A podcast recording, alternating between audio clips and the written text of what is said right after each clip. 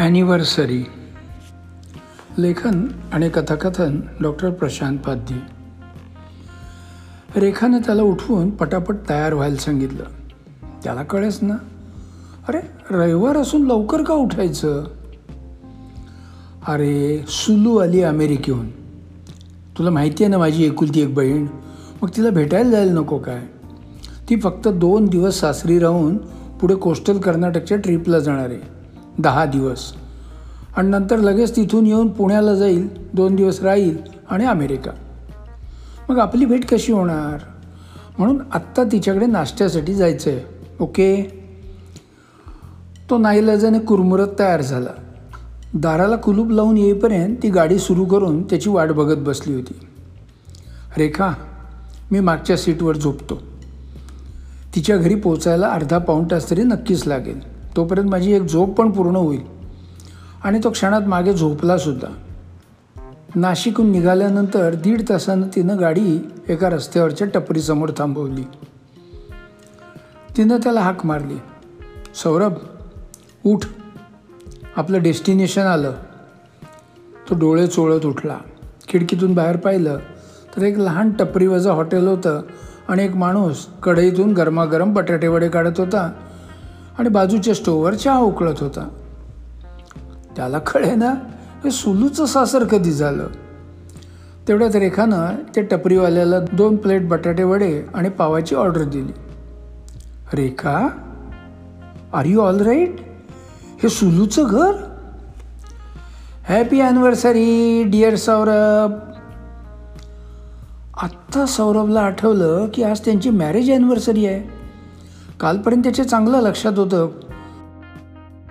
कुठे जायचं आणि कसं कसं सेलिब्रेट करायचं तेही त्यानं मनातल्या मनात ठरवलं होतं.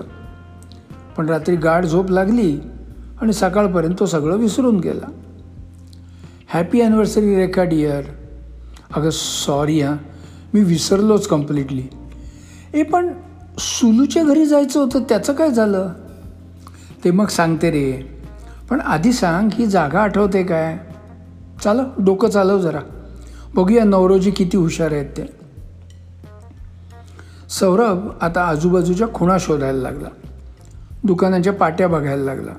तेवढ्यात त्याला एका बँकेची पाटी दिसली आणि त्याच्या डोक्यात प्रकाश पडला. संगमनेरच्या एस टी स्टँड समोरच्या वडेवाल्याकडे आलो आहोत काय आपण? रेखानं अंगठा उंचावून त्याच्या हुशारीची दाद दिली. आठवते आठवते का तुला? इथेच आपलं जमलं होतं. आता त्याला सगळं आठवायला लागलं. एकदा संगमनेर नाशिक हायवेवर त्यानं तिच्या गाडीला लिफ्टची खूण केली होती. ती एकटीच चालली होती. तिनं पाहिलं गाडी स्लो करूनही थांबवली नाही. त्याला वाटलं ती पुढे जाऊन थांबते पण ती पुन्हा स्पीड वाढवून निघून गेली.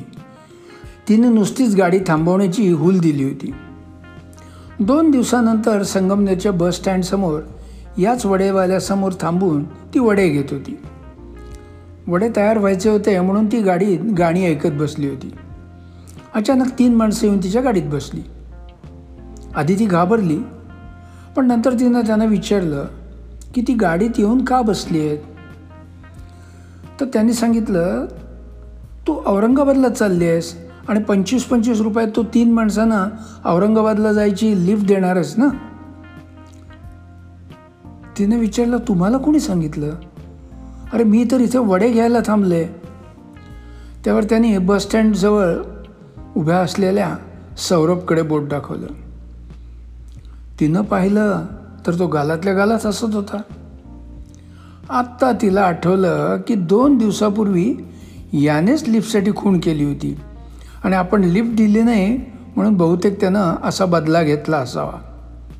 आधी तिला राग आला पण नंतर तिलाही त्यानं घेतलेले तिच्या फिरकीचं हसू यायला लागलं.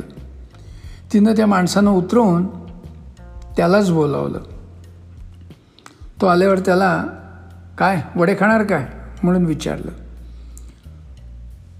तो म्हणाला हो मी वाटेच बघत होतो की तू कधी ऑफर देतेस. अरे तुला कसं काय वाटलं की मी रागावून तुला जाब न विचारता वड्यांची ऑफर देईन? अरे हम तो ह्युमन सायकोलॉजी जानते है. क्या समजी तिला नवल वाटलं. तिनं त्याला त्याच्या हुशारीचा आणखीन एखादा नमुना दाखव म्हटल्यावर तो म्हणाला थांब आधी वडे खाऊया मग दाखवतो. वडे खाऊन झाल्यावर त्यानं तिला समोरच्या त्या बसस्टँडवर नेलं. इथेच थांब आणि गंमत बघ म्हणून सांगितलं. त्याचवेळी अनाऊन्समेंट झाली की पाच मिनिटात प्लॅटफॉर्म नंबर तीनवर औरंगाबादला जाणारी बस येते. लगेच तिथे भरपूर माणसं जमा झाली. त्यामुळं बाकावर आधी येऊन बसलेल्या एका वयस्कर जोडप्याला बसमध्ये जागा मिळण्याची शक्यता मग आवडलीच सौरभ तिथल्या अनाऊन्समेंट काउंटरजवळ गेला. तिथल्या माणसाशी काहीतरी बोलल्यासारखं केलं आणि एक मिनिटाने परत आला. आल्यावर त्यानं टाळ्या वाजून लोकांचं लक्ष वेधलं. औरंगाबादला जाणाऱ्या प्रवाशांनो कृपया इकडे लक्ष द्या. समोरच्या लाईनमध्ये उभी असलेली बावन्न सव्वीस नंबरची गाडीसुद्धा औरंगाबादला जाणार आहे. पण ती गाडी डायरेक्ट आहे. ती वाटेत कुठेही थांबणार नाही. फक्त पाच रुपये जास्त द्यावे लागतील. ती बस दहा मिनिटांनी सुटणार आहे. जे प्रवासी पाच रुपये जास्त द्यायला तयार असतील त्यांनी बावन्न सव्वीस नंबरच्या गाडीत बसावं. लोकांना डायरेक्ट जाणाऱ्या गाडीचं कौतुक जास्त असतं. कारण एक तर ती अर्धा पाऊण तास लवकर पोचते शिवाय आरामात झोपूनही जाता येतं. त्यांच्या दृष्टीने पाच रुपये म्हणजे नगण्य गोष्ट असते. त्याच्या बोलण्याचा परिणाम लगेच दिसून आला. जवळजवळ सगळी गर्दी बावन्न सव्वीस गाडीकडे धावली. सौरभनं तेवढ्यात आलेल्या बसमध्ये त्या वयस्कर जोडप्याला जागा मिळवून दिली आणि रेखाला म्हणाला चल पटकन चल ती तिकडे गेलेली माणसं त्यांना हे सगळं खोटं होतं हे कळलं की मला मारायला येतील. त्याच्या आत इथून पळ काढायला हवा. ती खो खो हसायला लागली. तो तिच्या गाडीत बसला आणि दुसऱ्या बाजूनं तीही गाडीत बसली. आणि तिनं गाडी सरळ आपल्या घरीच नेली.